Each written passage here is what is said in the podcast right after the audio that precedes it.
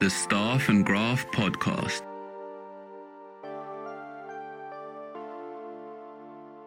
This is weird. My lock's been drilled, so I open the door and my steering wheel is missing. And links are salad. You know what? You're trying very hard not to get sued. You can have all the talent in the world skating around, but if you don't have a goaltender, it does not matter. Team Tidy Business, baby.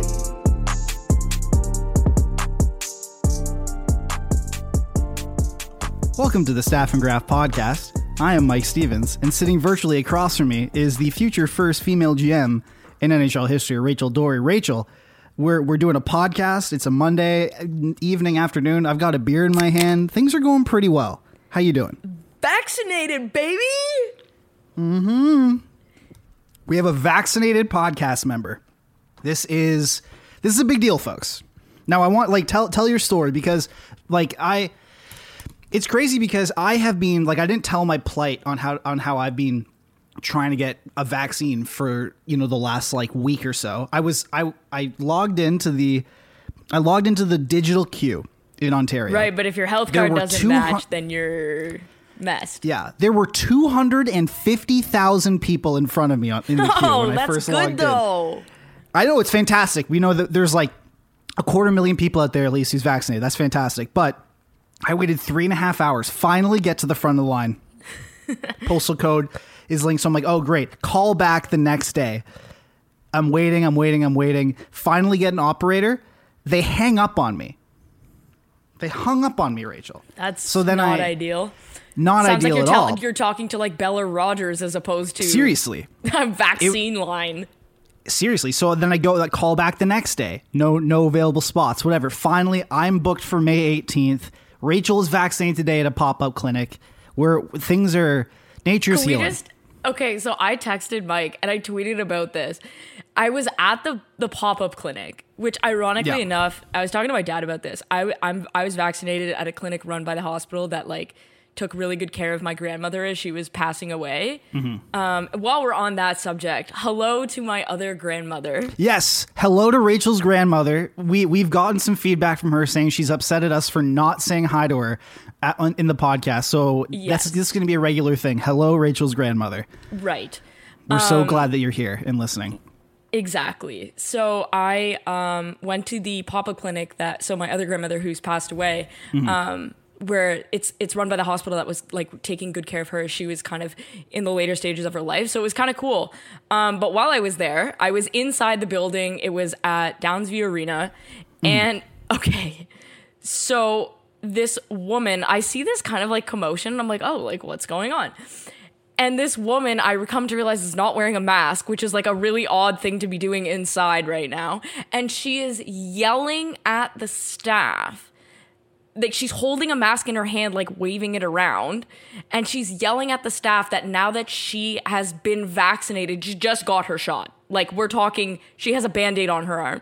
I don't need to wear a mask anymore, and you can't force me to wear a mask. So she got escorted out of the building. But I don't exactly know how you can be anti-mask and also at a vaccine clinic. Like I don't I don't know how that works, but it was quite comical. And the best was the young guy, these poor volunteers that are like running the lines or whatever. yeah they're volunteers they're not The getting lady paid for was this. like, "Don't you tell me what to do," and the poor guy was like, "Don't worry about it. I, I, I will not be doing that." oh my god But yeah, I was honestly like, everybody in line was just howling laughing because we're like, you could not make a bigger ass of yourself if you tried.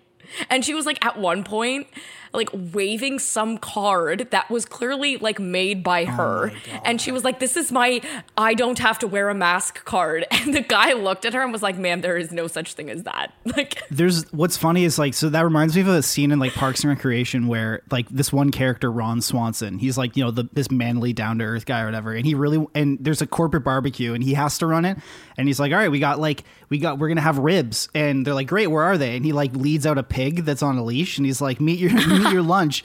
And the the park ranger's just like you know like you know you can't do that right? Like it's not like it, it's not legal. And he's like don't not to worry i have i have a permit. And it and he like hands the, the guy a piece of paper and the paper just it's just a piece of paper printed out that says i do i can do what i want Ron. And then That's basically That's literally what the lady did.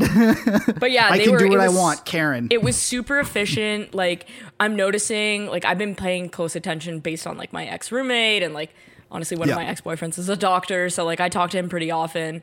Um, and oh, Rachel dates smarter people than me. Oh, okay. Wow. um, well, I, if I would have been smarter, I probably would have still been dating him. So True. Yeah. yeah, Doctor, Um, come back. Rachel Rachel wants you back. There's um like the acceleration of vaccines is Yeah. been fantastic like there were in ontario there's over 120000 a day now which is fantastic which means likely by the last week of june over 80% of the population will be at least have their first dose There's only so many Um, people in Ontario, man, and 120,000 a day. That those are those are pretty good numbers. But there What? is way too many things that have happened in hockey the Oh last like six days. So like, let's friggin' do this because I'm in such a good mood today to like Yeah. do the pod. I've I've been so excited to do the podcast all day.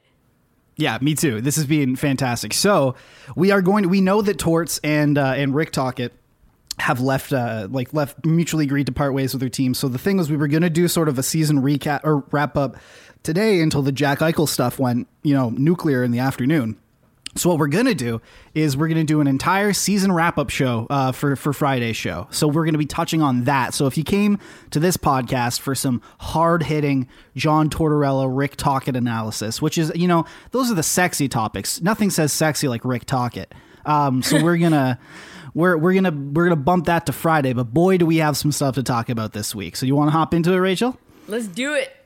All right, so top top headline right here. Fantastic news. Alex Ovechkin invests in the National Women's Soccer League's Washington Spirit. This is reported by Things- Emily he's Kaplan. on the nice list. He is 100 firmly on the nice list. This is fantastic. What have we said since you know the beginning of this podcast? You know, like you got to you can walk the walk or you can talk the talk, but you got to walk the walk. This is Ovechkin putting his money where his mouth is, and the, literally what he's saying with his mouth here is. I think it's important to support women and women's professional athletes, not just in the United States, but all over the world. It doesn't matter if you're a man or a woman, you should be able to chase the same goals as a professional athlete. Boy, you just this is just something you love to see. Yeah, and you know what? Um, Alex Ovechkin, like, let's face it, he is an absolute superstar in Washington. There is almost nobody there that doesn't know who he is. He is one of the best hockey players of all time. He, including the best goal scorer of all time, and Definitively. for him to come out and not only say like support women's sports because like Enes Kanter's been wearing the shirt that says um like more it's the Megan Reyes design shirt that says like more Yeah. women black latino um like support women's sports but for Alex Ovechkin come out with a monetary uh investment. And not only that he said I don't want to be just a monetary investor. Like I want to be there. I want to push this. Like he was there today. They had a jersey made. He wants to go to games. And I think it's important to point out he was inspired by his mother who's a two-time Olympic champion I believe in basketball. And so yeah, for she was a Ovechkin basketball player. yeah, he he had exposure to um, female athletes, and for him to really get behind this, like let's face it, a whole lot of people probably didn't know that there was an NWSL team in Washington. Alex Ovechkin putting on that jersey in and of itself is insanely fantastic marketing. Mm-hmm. Absolutely. Like, Like, you can is say, oh, like let women be at the forefront, but in this case, no. Like let Alex Ovechkin be at the forefront of that marketing because hockey fans will see that, other people who are fans of Ovechkin will see that, and they will naturally gravitate towards that. So like this is Yeah. a good thing. Use Ovechkin, please.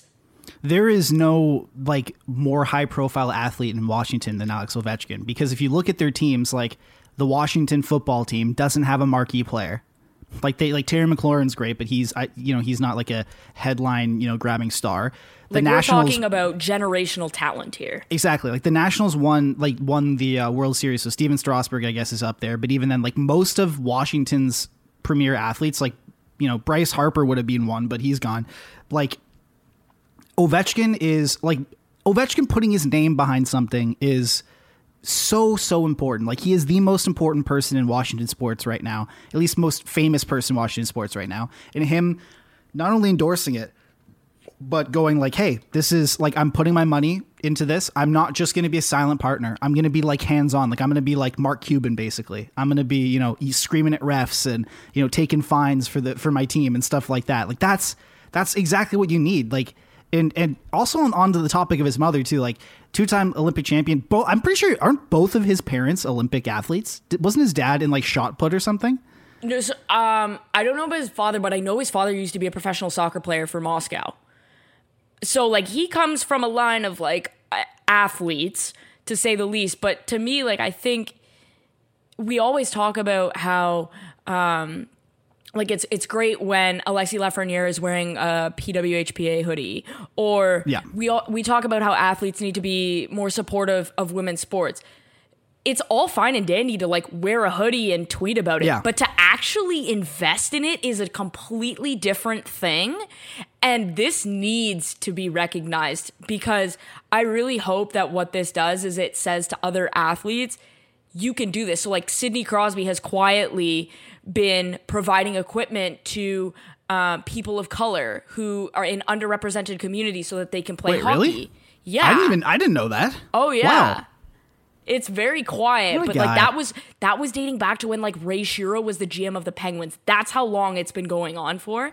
Wow. And and so that's the level of investment in um, sports that we need from these professional athletes. Like imagine if this starts kind of like a tidal wave where Ovechkin does it and now I don't know, maybe Auston Matthews does it Mm-hmm. or uh, any other like even think think bigger like so like LeBron James uh, does Oh, it he's he's deep into that. Yeah. Exactly. So like LeBron James doing it. So now like Stephen Curry's involved and you get all these big athletes and and you have people that follow them and so naturally there's there's a psychological part of this that says if someone that you follow does it then you're more likely to do it too. So these people following women's sports, they're going to bring a whole new segment of people to women's sports and that's super important.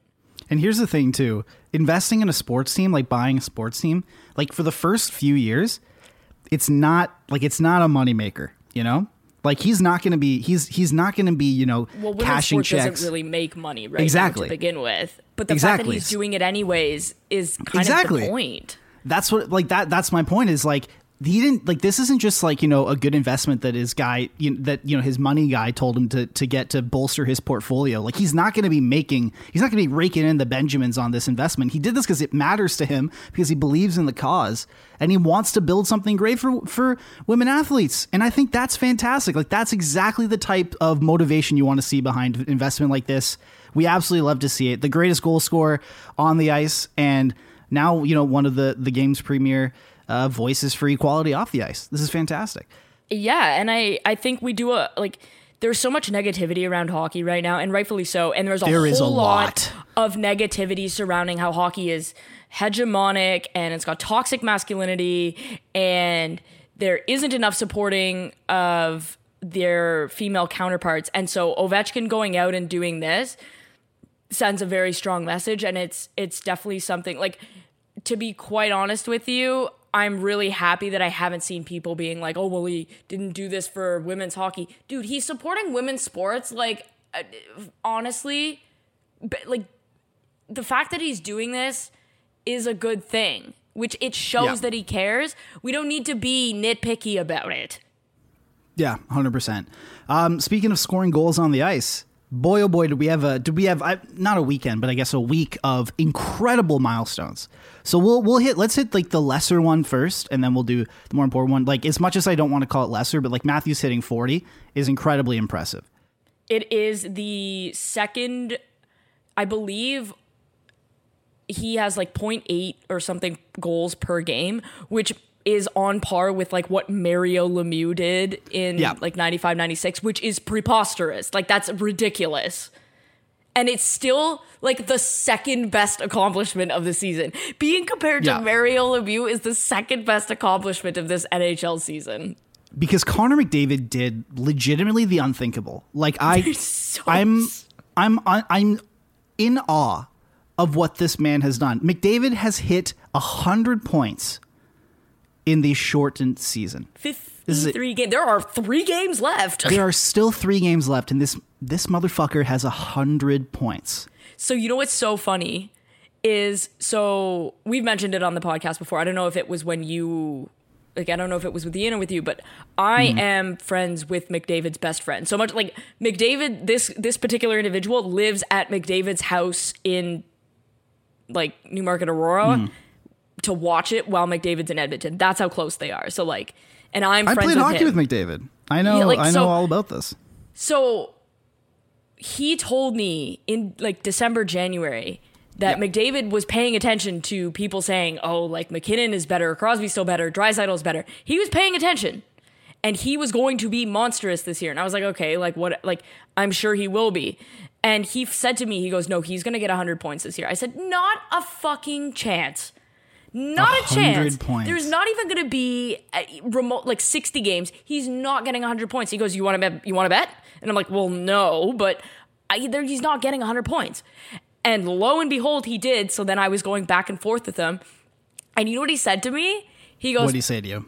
just wait till the playoffs. There's a whole nother level coming. I'm like, what do you mean there's another Oh, level coming? Jesus There's not another level. There's How? not another level. How and he is goes, there "No, another level?" There's always another level. This guy pays attention and though he doesn't like talking about himself, he knows what he's doing. And and f- like the guy said to me, he goes, McDavid knows, and there is another level. And I'm like, dear God, I need a Leafs Edmonton playoff series. Connor McDavid in the playoffs, if there if he's right and there truly is another level, oh my God. That should be illegal.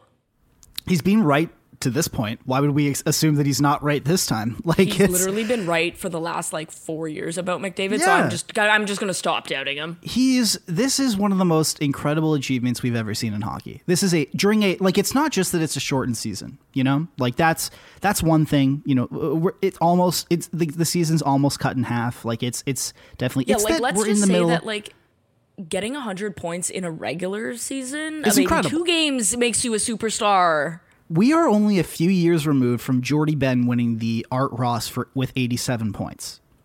like it like you know, we're only a few years removed from that, and this guy has 100 points in a shortened season. But it's that not was the only McDavid that. injury year, actually. Yeah. So we're so we're in we're in a pandemic if you haven't noticed. How many of you are operating at full capacity right now? So I'm running Uh, not- it like not us. maybe I may be running it like 12% max. you know? Like max. This guy in the middle of a pandemic, we've already talked at length about how just incredibly stringent and isolating and mentally taxing these protocols are. How you essentially are just going to work, putting your head down, being completely alone from people. You know that like that you have to work out with a mask on. Your routines are all messed up. Travel's all messed up. Everything. And this guy still put up a hundred points in a shortened season during a pandemic. I not only is that an is not only is that one of the most incredible hockey achievements, like from a hockey perspective, we've ever seen, but from a mental toughness perspective, from the ability to be operating. Oh, he's at a lizard. He's a lizard. yeah, the, from the ability to be able to operate at a level that you that is untouched from a productive stamp from a production standpoint, while the world is burning around you, that's something. That's a level like mere mortals like you or I we don't have. So Like okay, it's so I did some absurd. Jonathan Willis and Daniel Nugent Bowman wrote an article, and then I did Yeah. some research kind of on top of that, uh, just to kind of put into perspective the season that McDavid's having. So era adjusted, which is important Yeah. because like goaltending Very and like important. goals per game and whatever. He, he is only behind four seasons of Wayne Gretzky and one season of Mario Lemieux. So he has like a top six season in the history of the NHL. And quite frankly, I discounted pre forward pass, so like Howie Morenz and like Cooney Weiland, because pre forward pass is not real hockey. And so we're not going Coney to. But like, to be fair, like I'm talking modern era, and so he's on pace for 155 points in 82 games, which has only You're talking been when hockey was hockey. That has only been accomplished five like by five people in the history of the NHL and those people are Wayne Gretzky multiple times, Mario hmm. Lemieux multiple times, Steve Yzerman once, Esposito once and Nicholls once. So five people have done it in NHL history and he's got which this is crazy to me. He has 22% more points than the dude in second place. And if you mm-hmm. remove his teammate, he has 48% more points than the next closest dude. I think the next closest dude is Tyson Barrie too, just for a No, no, no. I'm talking next closest dude, like not on his team. Oh, in the league. Oh my god, He, uh, like, it is actually stupid. he's playing a different sport. Like, he's playing is- a different sport. It's not normal behavior. And people being like, "Oh, does it does it does it count though? It has an asterisk." Well, I went and No. did the um, work of figuring out who Edmonton would have played in their division had they stayed in the Pacific. And do you mean to tell me Most of he them w- are ass. do you mean to tell me he wouldn't have done this against Vancouver, San Jose, Anaheim, LA, and Calgary? He literally probably would have had 190 points. He already did it against Vancouver and Calgary, so we can already chalk those up. He's already done against them. Anaheim's ass. Who are the other teams? Like list the teams LA again. and San Jose? ass, ass. Right. So then people are like, oh, but he'd have to play against like Vegas. Okay, so replace Vegas with Toronto. Fine. Okay, but then what are we doing? Replacing Ottawa with Anaheim and like Winnipeg with LA. Like he would have more points if he was playing in his own division. He might not have as many points against Vegas and whomever, but against San Jose, like the three California teams, Vancouver and Calgary. What? How do you with a straight face say that? And people's like, oh, he didn't play the rest of the league. Oh, I'm sorry. As if playing Buffalo was a challenge? Well, it's first of all, there's like so many just mediocre teams this season. Like it's it's crazy, not but mediocre, also, fucking terrible.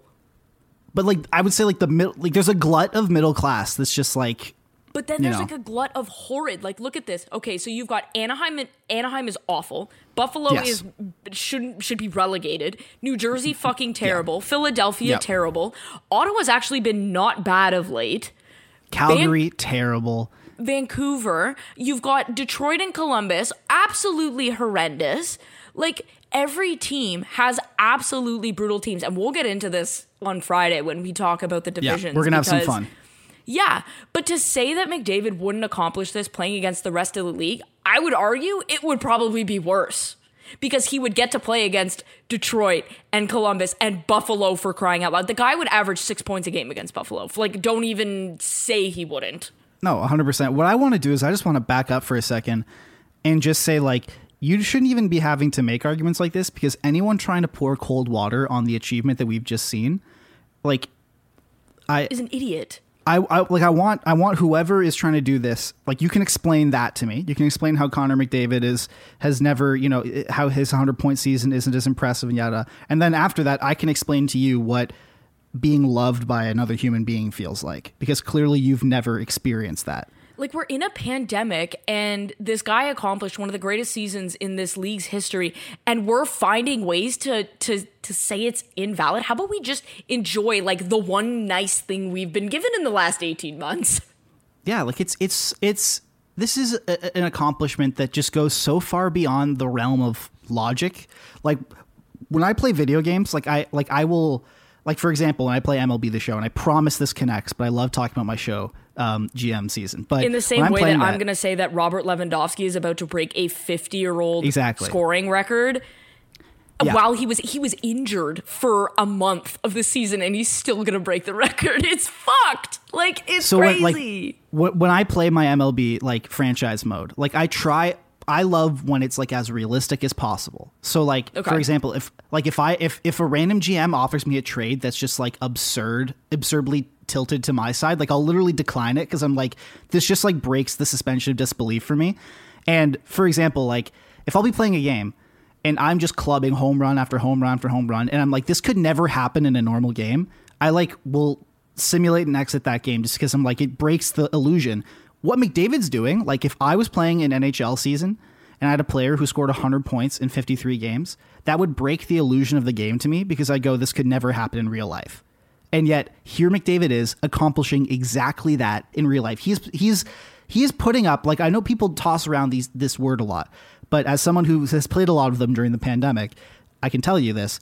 He is literally putting up video game numbers. These are the numbers of someone who this is the number of like simming a season with, you know, all of the sliders turned down to like the lowest possible to one. rookie mode. And- He's playing exactly. rookie mode. He's basically playing batting practice in MLB The Show, and it is incredible. We're watching this like you are gonna one day tell your kids about this guy. Like all the people getting to say, "Oh, you know, I got to watch Michael Jordan in person. I got to watch Wayne Gretzky in person." You're gonna tell your kids, "A, I lived through a pandemic," and B, I got to watch Connor McDavid score 100 points in 53 games during the plague.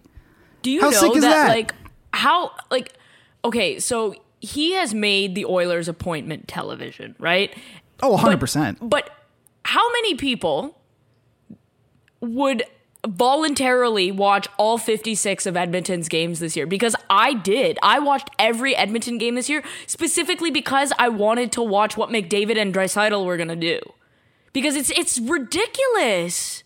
He was on Saturday night was I was speaking to a couple people in hockey. That was one of the best performances I have ever seen because I'm mm-hmm. 25. Like you and I are 25. That is one of Yeah. the best performances I have ever seen from any hockey player ever. Yeah. He basically said, "I'm going to do whatever the hell I want and there is nothing you are going to do to stop me."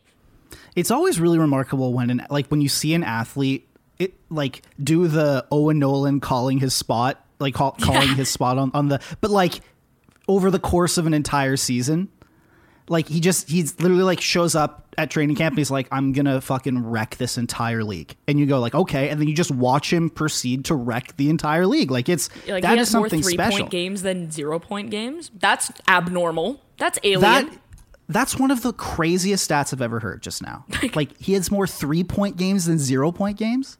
Like how do you have any idea how good you have to be to not just you know like the way that math like you this guy's fighting math like the math would dictate that you know that's impossible. This guy is throwing hands with math and winning. It is incredible. Like uh We just we need to marvel at it, and and if you're poo pooing on it, then you need to uh, enjoy life some more because somebody has hurt you. I wish I wish we could spend the rest of this podcast marveling at it. Like it deserves that. It's incredible. And then we also haven't even talked hit on Matthews yet, who hits 40 goals in the shortened season with 3 games left. It incredible. Like I this would guy because of his. I would say this because of his wrist. McDavid not like not the same, but Matthews because he's had wrist and other injury issues this year. He couldn't shoot the puck for a month and a half. I would I would I would sit him until the playoffs. I'd be like, Oh, you could oh, play yeah, one more game. yeah, yeah. You could play one more game. Pick. I would sit I would sit every Leaf. They've already clinched the division, which by the way, the last time they clinched the division, we were 4. So just uh just everyone wrap everyone in bubble wrap play the growlers for the rest of the season with the leafs. Pretty cool. All right plot points. What's trending up trending down in the world of hockey? Trending up you know this this is just the uh, you know the the the normal trending up um the ever present trending up psychotic behavior specifically on hockey twitter but someone straight up photographed and followed jim benning around a grocery store and like vlog basically like live tweeted their experience and thought that was just an okay thing to do That is completely abnormal behavior. He thought he caught way. Jim in 4K. Uh, he didn't because Like I get it, he's a GM. It's one thing to walk up to someone and say, "Hey, can I have a picture with you?" I have had that. It is Yeah. an entirely other situation to follow someone around a grocery store, take multiple pictures of them, and tweet them. That is absolutely psychotic. You're no, I know what he was trying to do. I know what he was trying to do because I get that, he was but it's trying still to. not acceptable. he was. It wasn't sort of like a, a, a you know an autograph thing. He was trying to say like you know this guy is out grocery shopping when like they should probably be in some sort of quarantine or something like that after you know he ha- he just had like a big their team just had a big sort of flit COVID flare up. I get that, but you look unhinged doing that. Like you that don't is follow someone around a friggin' grocery store. If he's at a restaurant, no mask, kibitzing around, Yeah. by all means, take Fine. a picture. The guy is grocery store, social distancing, wearing a mask. I, I don't see why we need to have pictures taken. what else do you want from him? Like that's what I don't get. Like it's a- and as well It's like crazy. thinking that's just like a cool thing to do, like a normal behavior thing to do. Like I I would never. I don't know. It just seems so weird to like press hit send on that and be like I did something. I really comp. I really snapped on them folks. Like it's just it's wild. All right, trending down as well. It's people using their brains to make award decisions because we have already seen some pretty ridiculous claims of okay, every year we, we get this whole Hart decision of like who's the most valuable to their team versus best player in the I league. actually hate yada it so yada. much. I hate it so much. It really reached a fever pitch um, when uh, the year you were in New Jersey when Taylor Hall won it because that was that was one I re- remember being like I'm so sick of this argument. We've also we like look we've had the Edmonton media literally go Mike Smith is a more you know is is the team MVP over Connor McDavid or Leon Draisaitl. You should literally okay. So this is I had this idea and I was bandering it around with somebody in the Pro Hockey Writers Association. The voting, like you, there should be two parts of the Pro Hockey Writers Association. To me, just because you're in the PHWA does not mean you should get to vote. And by the way, if you get caught voting like a complete idiot, you should lose your right to vote because you clearly have no idea what the hell you're doing. So, yeah. Edmonton writers voting for Mike Smith over McDavid. Like to me, anyone who gives anybody but McDavid a first place Hart vote has no idea what the fuck they're doing. Right? Or same with Victor Hedman for the Norris. I spoke so hmm, I spoke to an NHL coach and an NHL defenseman who plays top 4 minutes. Like this is a legitimate, this is not a fringe NHL defenseman Yeah. right? Both said that the top three defensemen in the NHL this year, in any particular order, Adam Fox, Cale Makar, Dougie Hamilton. What was interesting is both also said Victor Hedman has an earned reputation. He has earned it hmm. by being one of the best defensemen in the league for almost a decade. He has absolutely not been anywhere near the best defenseman in the league this year and shouldn't even be nominated for the Norris, never mind winning it It's the best this actor is a award. reputation vote and quite frankly all it does is if if you vote for victor hedman what that tells me is that you are not paying attention the majority of Oscar wins are exactly like NHL wins. Like it's it's usually not. It's usually given to someone who has is deserving of the award, award, but not for the most recent sample size. Like Leo. Denzel Washington probably should have won for you know for Malcolm X instead of Training Day.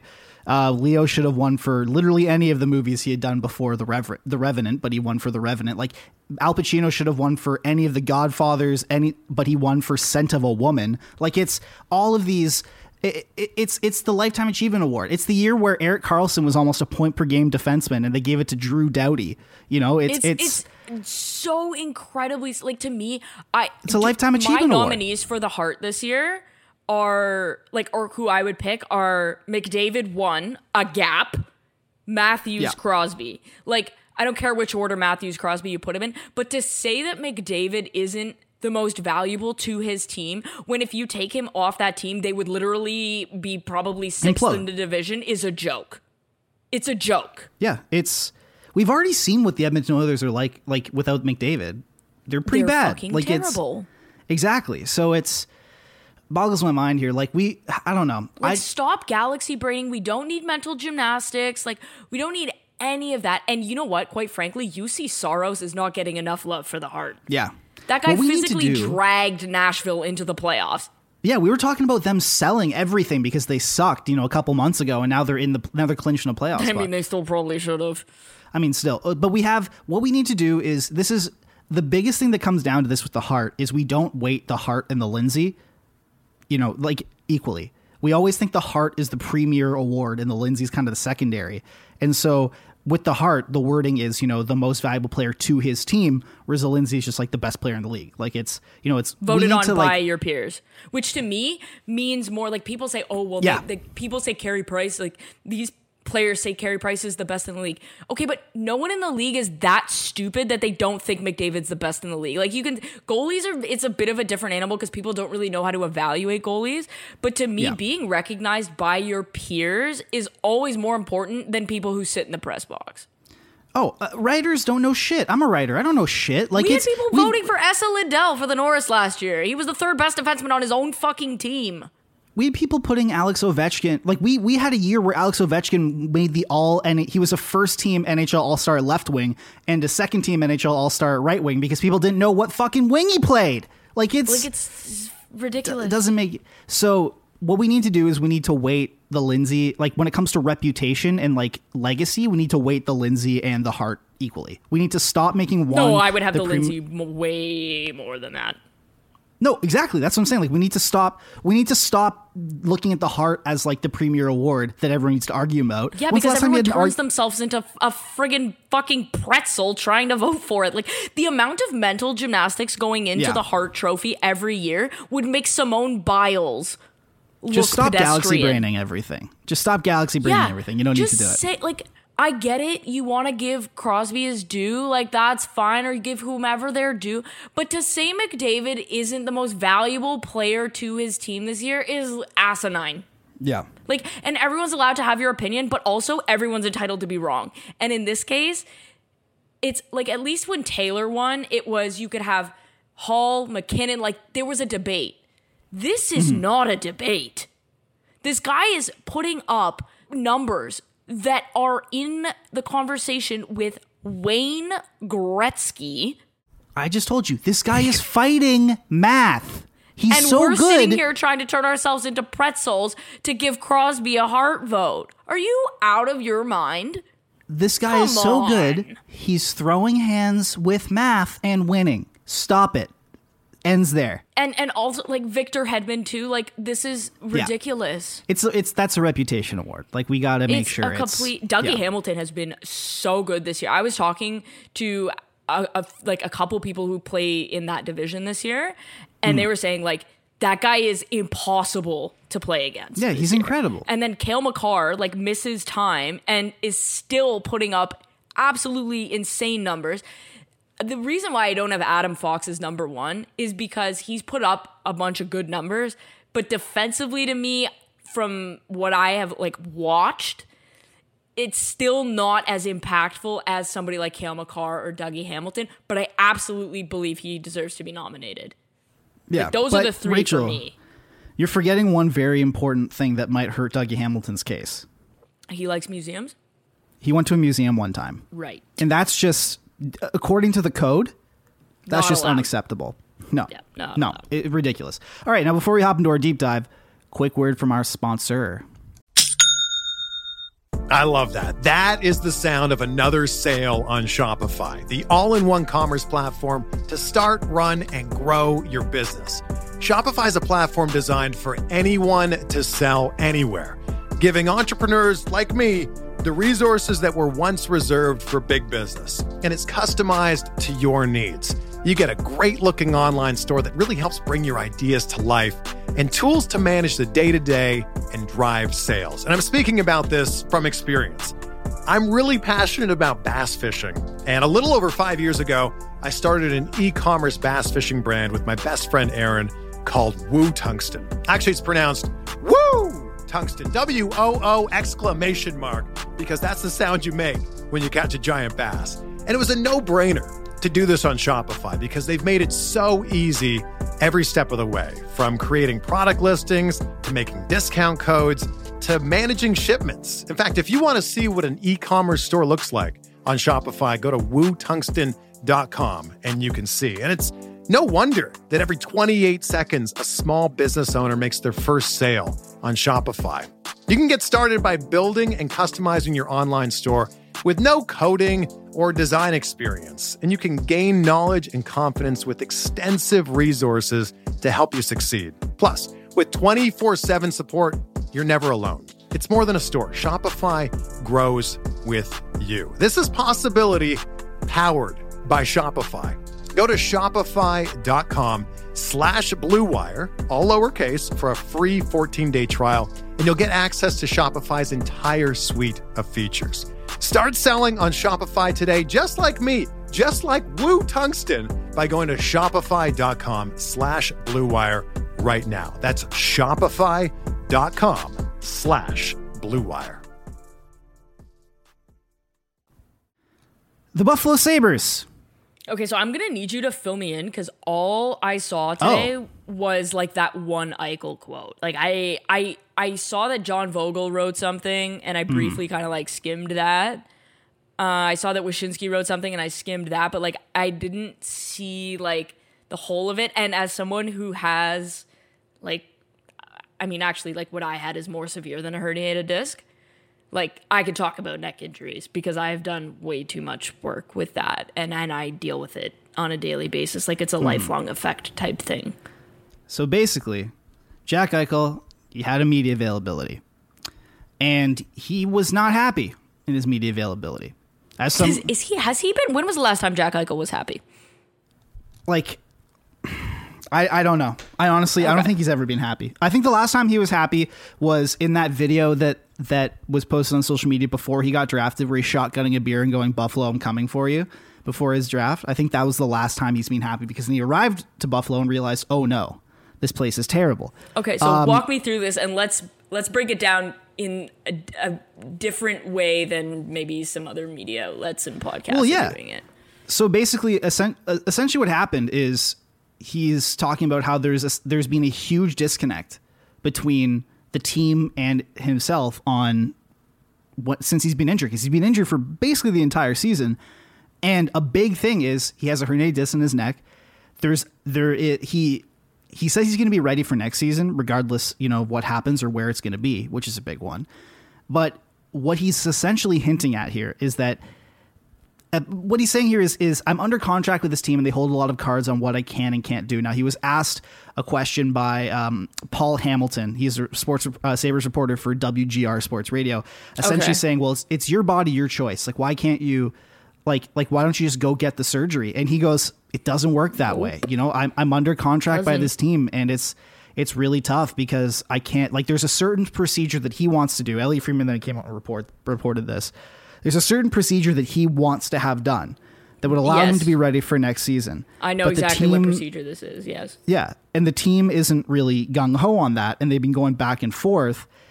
And I think at this point, like what what's really interesting to note is, you know, like when it comes to terrible personnel decisions, players can put up with a lot, you know. But when it comes to the team fucking with their health and their livelihood, that's where the relationships degrade. We saw that with Trent Williams, the best offensive lineman in the league in the NFL. It happened with Taylor Hall in New Jersey.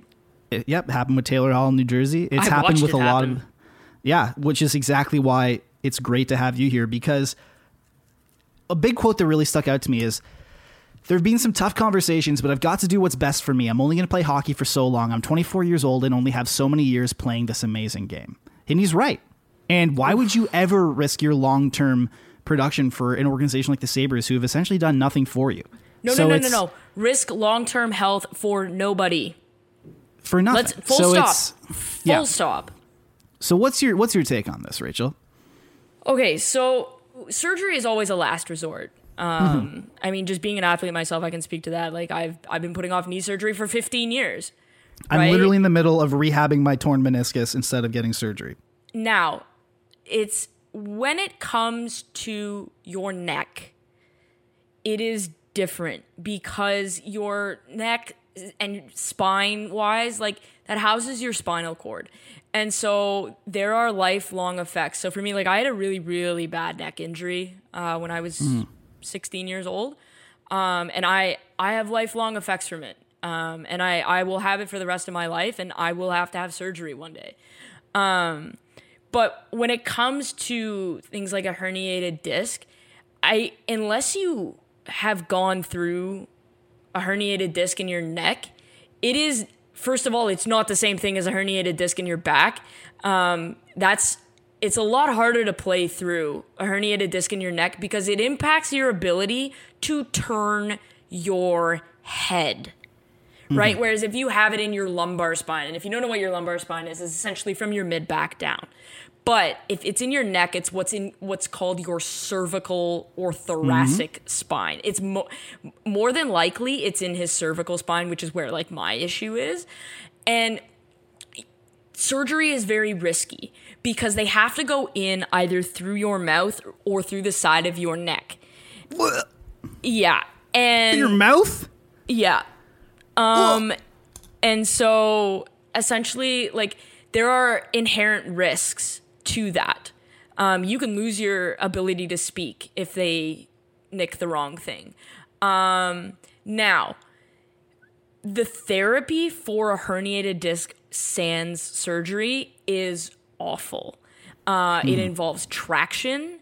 It involves absolutely awful physical therapy that I would not wish on anybody. Um, and the reality is, is it doesn't. It maybe cuts the time shorter by a month, and he's gonna have to get surgery later on in his life, anyways. Like it's not gonna be fully healed. You do not heal a herniated disc without surgery. Like it just you don't do it. It just doesn't Um, happen. Right. You can heal it to a point where you can use it, but it will never be 100% healed. Right. And so Jack Eichel coming out and, and it's true. So uh, teams will discourage uh, players from having surgery because more than likely it's, it's a longer recovery. And we're also not talking about a meniscus tear where they go in and they clean it up and you're fine in six weeks. Like that's not the same thing. Um, and so they'll just, they'll, they'll try and discourage you. But when you're under contract, uh, how it works is you can go get a second opinion. You got to pay for it as a player. And the second opinion sends those records back to your team, and your team physician still makes that call. And so this is where I'm going to paint the difference. Remember when McDavid had that PCL injury a couple of years ago? Yeah. So they went and there's a there's a documentary on it. Uh, they went and they got like a second and third opinion, and in consultation with the doctors, the Oilers allowed McDavid to make the decision because it was going to be what was best for him. I I can almost guarantee you, had it been the Oilers' decision, they would have said you're having surgery right? But they because it's their star player and because he went and was educated on it and and they knew that there was a relationship there that they had to manage, they Yeah. allowed him to make the decision, but everything was done in consultation with the Oilers doctors because that's what the contract says. In Buffalo, it sounds like Jack Eichel went to get a second opinion. Those records were sent to the Sabres. Jack Eichel's second opinion and Jack Eichel wanted to have the surgery, and I, Yeah. I quite frankly can't blame him. Um, and the Saber said no. If that's the case, what can happen is the player can lose faith in the team physician. Oh my the God. the player feels as if the organization doesn't have his best interests at heart. And when he came out and said, You've got to look out for yourself, that tells me he doesn't trust anybody in the Sabres organization. And I Why would he? I know Sabres fans don't want to hear this. I would be shocked to see him ever put on a Sabres uniform again. Because once Yeah. you lose it's it's very different from like, oh, McDavid's disgruntled because the team is bad versus Exactly. Eichel's disgruntled because he doesn't trust that the organization has his best interest of his health in mind. That's not the same thing. you know what they're doing? They're literally saying we value the the, the revenue in tickets that we'll get from having you on the ice, regardless if you're 100% or not. The the couple games that we're going to have next season, you know, like fans and everything, they're coming back. You, if you get this surgery, you'll probably miss. Like, how long would he miss if he gets I would say now? he would probably miss. First of all, if he had the surgery immediately, he would have been ready for the start of the season. But because they pushed it, he Yeah. would probably be ready six or seven games in. so they're literally saying Three okay, home games. You're missing maybe three home games. We value the revenue that we get in, in extra tickets from you being on the ice for three home games um, more than a your health and b having having our most prized asset our captain our face of the franchise a former second overall pick a player we've invested 10 years and 10.5 million dollars per year into. We value that more than the health of this player. And i like that is despicable. So just from a, a human perspective, Yeah. When and professional athletes, obviously, it's a little bit more at the forefront. But when you are an employee and you are told, I'm going to speak very vaguely because I think everybody kind of knows what road I'm going down. When you're an employee of an organization, or like no matter where you work, and you have an injury, uh, physical ailment, like you have mono, you have a mental health issue, and that organization makes decisions and tells you that through their decisions that your health is not as important as the revenue generation or the success of that organization. What that does is it erodes the trust between the employee and the organization, and therefore the employee, in this case Jack Eichel, loses trust and does not want to be there anymore, thereby creating a toxic environment. And so when when you're an employee and you are told either upfront or through the decisions of the organization that they do not give a shit about your long-term health, you stop caring and you don't want to be there anymore. And it shows through in the quality of your work, or in Jack Eichel's case, the quality of his play. Yeah. He, by doing what he did today, and the Sabres, let's make no mistake here, are at fault for this, he has forced himself out of Buffalo. He has absolutely forced himself out of Buffalo because once the trust is gone, it's gone. The second a Sabres physician, let's say he hurts his ankle, right? And that same guy, he goes to that guy, are you going to trust him? I would never.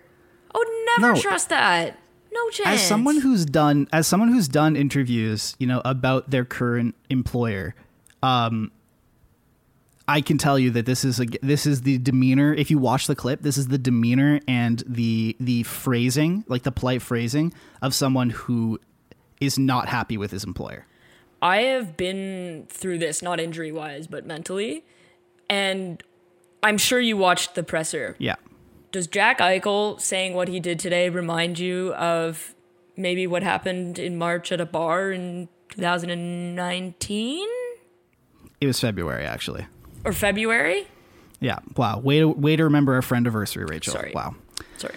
I was jet wow um But like doesn't what I'm matter. saying is is like there's a difference between Connor McDavid saying I don't like the team you've put together, it's trash and I want out versus you don't have the best interests of my long-term health in mind. I don't trust you. I don't want to be here anymore. One thing is not the same as the other, and quite frankly, the latter option is way worse. Like you could easily Jack Eichel could flat out not show up for training camp next year and have his contract voided. He flat out could do that because I I would I would I would say I don't I don't trust the the medical personnel here anymore. health is what gets superstars to leave their homes. Like it is it is what gets superstars to leave like Peyton Manning. He it was a neck injury with him. And he came Yeah. back and there was a disagreement over medical stuff, so they parted ways and he went to Denver. Andrew Luck retired in his prime right before the season from the Colts because you know he had just they had essentially failed to protect him from a health perspective. Trent Williams is a big example of this.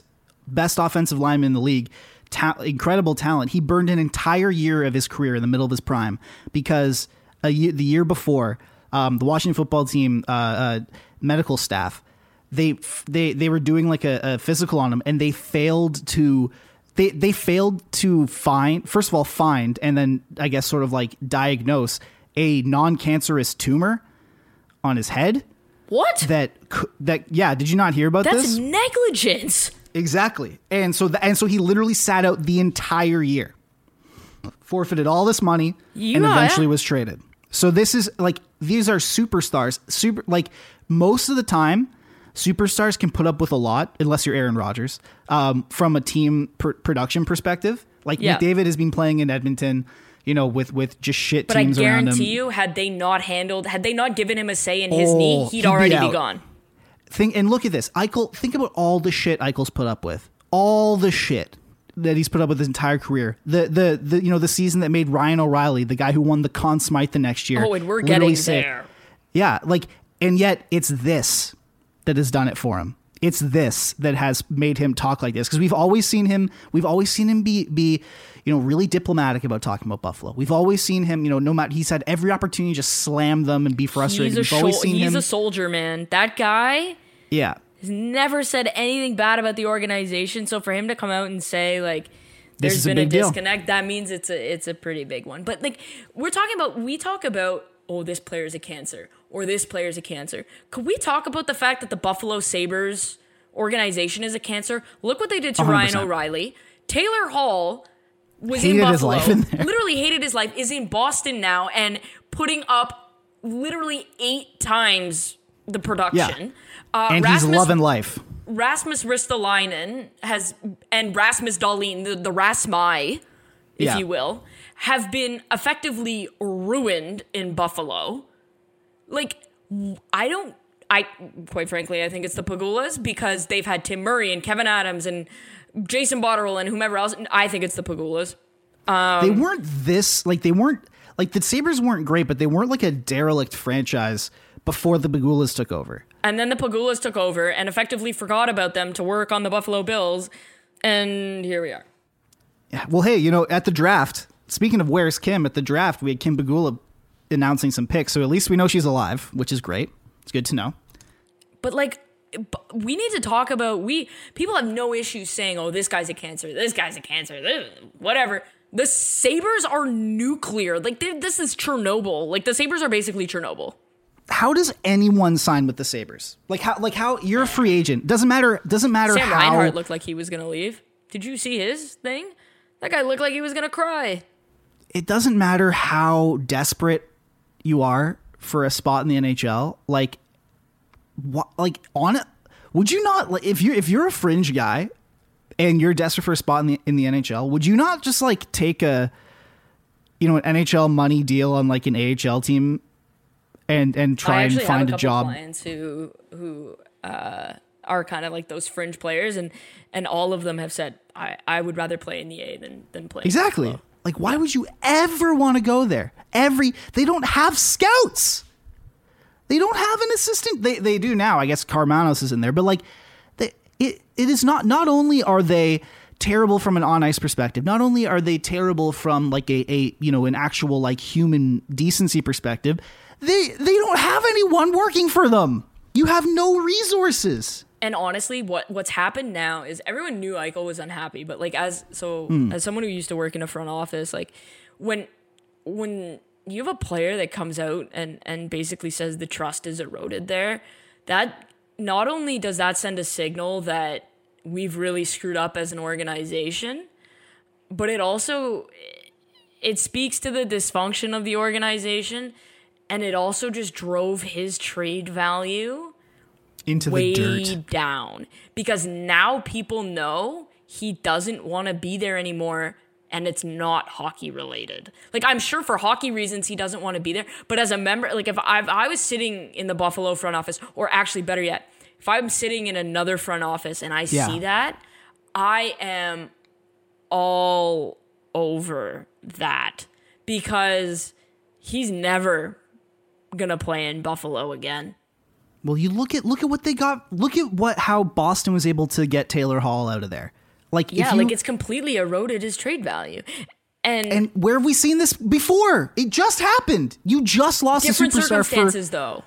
yeah, but Pep, you just lost This a is superstar worse. for regard regard. This is 100 percent worse, but regardless, both of those players were not going to be playing for that team either either in the near future or which was you know after this season. So they're- both of these players are essentially sunk costs. Both these Yes. players aren't going to be playing for you past this season. So we're they're in because of their just complete negligence. They are th- th- they've Inept. eroded any they've eroded any chance of them just like dragging some sort of victory from the jaws of defeat here. They've eroded that possibility. And it's all their fault. This is completely self inflicted. It's very rare that you see a player elect for the surgery. Players are always like, I want to rehab it. I want it like whatever can get me back on the ice quicker. I'm doing that right now with my knee. I could pro- I could go Look in. what McDavid you know, did. yeah, but I could go in like personally. I'm talking about. I could go in to the hospital like you know tomorrow, have them cut my knee open, and you know and and work my way back from there. But I'm trying to rehab it, and it's working pretty well, which is great. But like because I want to get back out and running again as quickly as possible. This is a guy in the middle of his prime, like we're talking about, a 24 year old. He's basically our age, and he's saying. I want like I want you to cut into my neck probably through my mouth, which is the grossest thing I've ever heard in my life. And be, because he want be he values his own health. When when it's that at that level, maybe just take the player at their word. Maybe do that and make like this is what they don't understand is this is such a you win sure you win the battle but you lose the war. Like what hill are you going to die on here? You are you're going to ruin the relationship.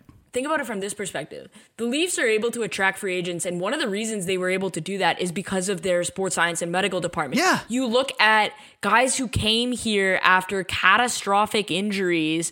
You and- fix Tyler Ennis. and and Tyler Ennis exactly, and were able to and and they signed in Toronto because of the reputation of the sports science and medical department. There are going to be players that will not sign in Buffalo because of this, because of the repu- the reputation in Buffalo of the medical department is now completely ruined because if you can't even manage Jack Eichel, how the hell are you going to manage anybody else? And so for me, that's the biggest issue here is now you've got players that don't trust the medical professionals. No player is going to sign in Buffalo because of this. None. They will like this. This will be It's a big problem. It's a big It's a to me problem. this is this is it's it's grounds for dismissal for that entire medical department because you have to show Eichel like if you have any chance of retaining Eichel you And gotta don't think they you do. have to light every single contract on fire in that department because they have, have clearly it. shown that they don't have the trust of the organization's best player. well. That's a great. That's a great place to end this podcast, Rachel. Do you have anything for the Kovalev shift this week? No, I I You're in a good mood. I, I don't. I'm actually yeah. I'm in a I'm in a good mood. I was, I was just I was absolutely shocked. I knew Eichel was unhappy in Buffalo. Yeah, but this is a- another This is not not the same as as being hockey This is unhappy, which is what Taylor was. Taylor was Yeah. hockey unhappy. To be medically unhappy, You're fucking with your difference, like, livelihood. so, like for me, right? The way I look at it is, if I was just unhappy in New Jersey, I would have just said I I, I want to work for a different organization. Yeah. What happened in New Jersey was so bad that I came home and said I never want to work in hockey again.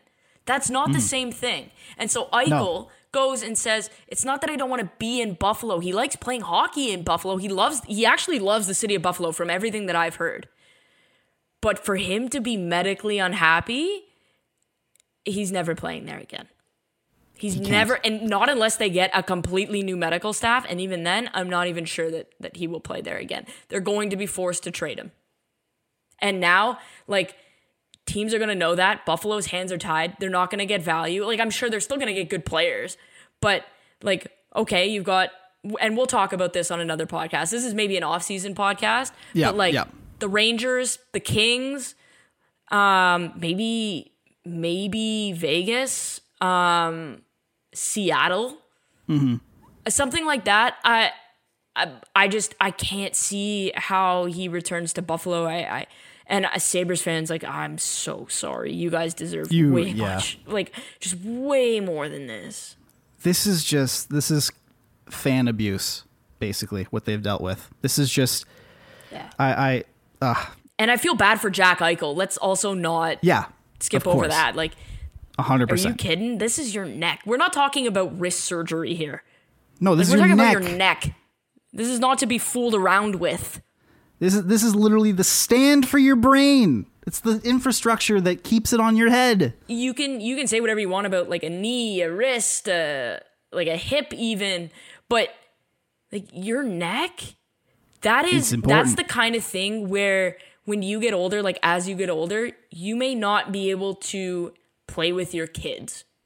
Like we're talking, we should be talking about this neck injury in the same way we talk about concussions because your neck and your head are, are so closely like related in terms of how the injuries kind of go together and how things work together that um people with neck injuries actually have post concussion symptoms because the severity of the neck injury can cause things like migraines and and vision issues. And Yeah, so we saw it with Reimer. yeah, so it's it's one of those things where the neck injury is it's one of those things that that really really does need to be taken seriously. And if a doctor says, especially a second opinion says I would recommend surgery, then like it is rare you will find with neck because of the the danger of the surgery it is rare you'll find a doctor that says I I think you should have surgery because they always will recommend the therapy 1st So for a doctor to say I think you should have surgery, which if that's what happened, he probably needs to have surgery. Yeah. Well, on that note, we are going to wrap the podcast right now. Um, so you can find the podcast on Twitter at staff at staff graph. You can find Rachel on Twitter at Rachel Doerrie. Find me on Twitter, Mikey Stevens eighty one. The podcast is on iTunes. It's on Spotify. It's on Google Play. It's on every podcatcher you can possibly think of with your big, beautiful mind of yours. Um, you can buy our merch at Redbubble, redbubble.com slash staff and graph shop. Um, and as always, leave us a review. Uh, you know, we, we'd love to hear from you. And as I always say, You know, it, we love the positive reviews. We very much urge you to do that. If you're going to leave us a negative one, make it entertaining so we can laugh at it. Um, and Rachel, do you have anything to leave the listeners with until we we tickle their eardrums again on on Friday? Wear a mask, get vaccinated, drink water. Perfect. Peace.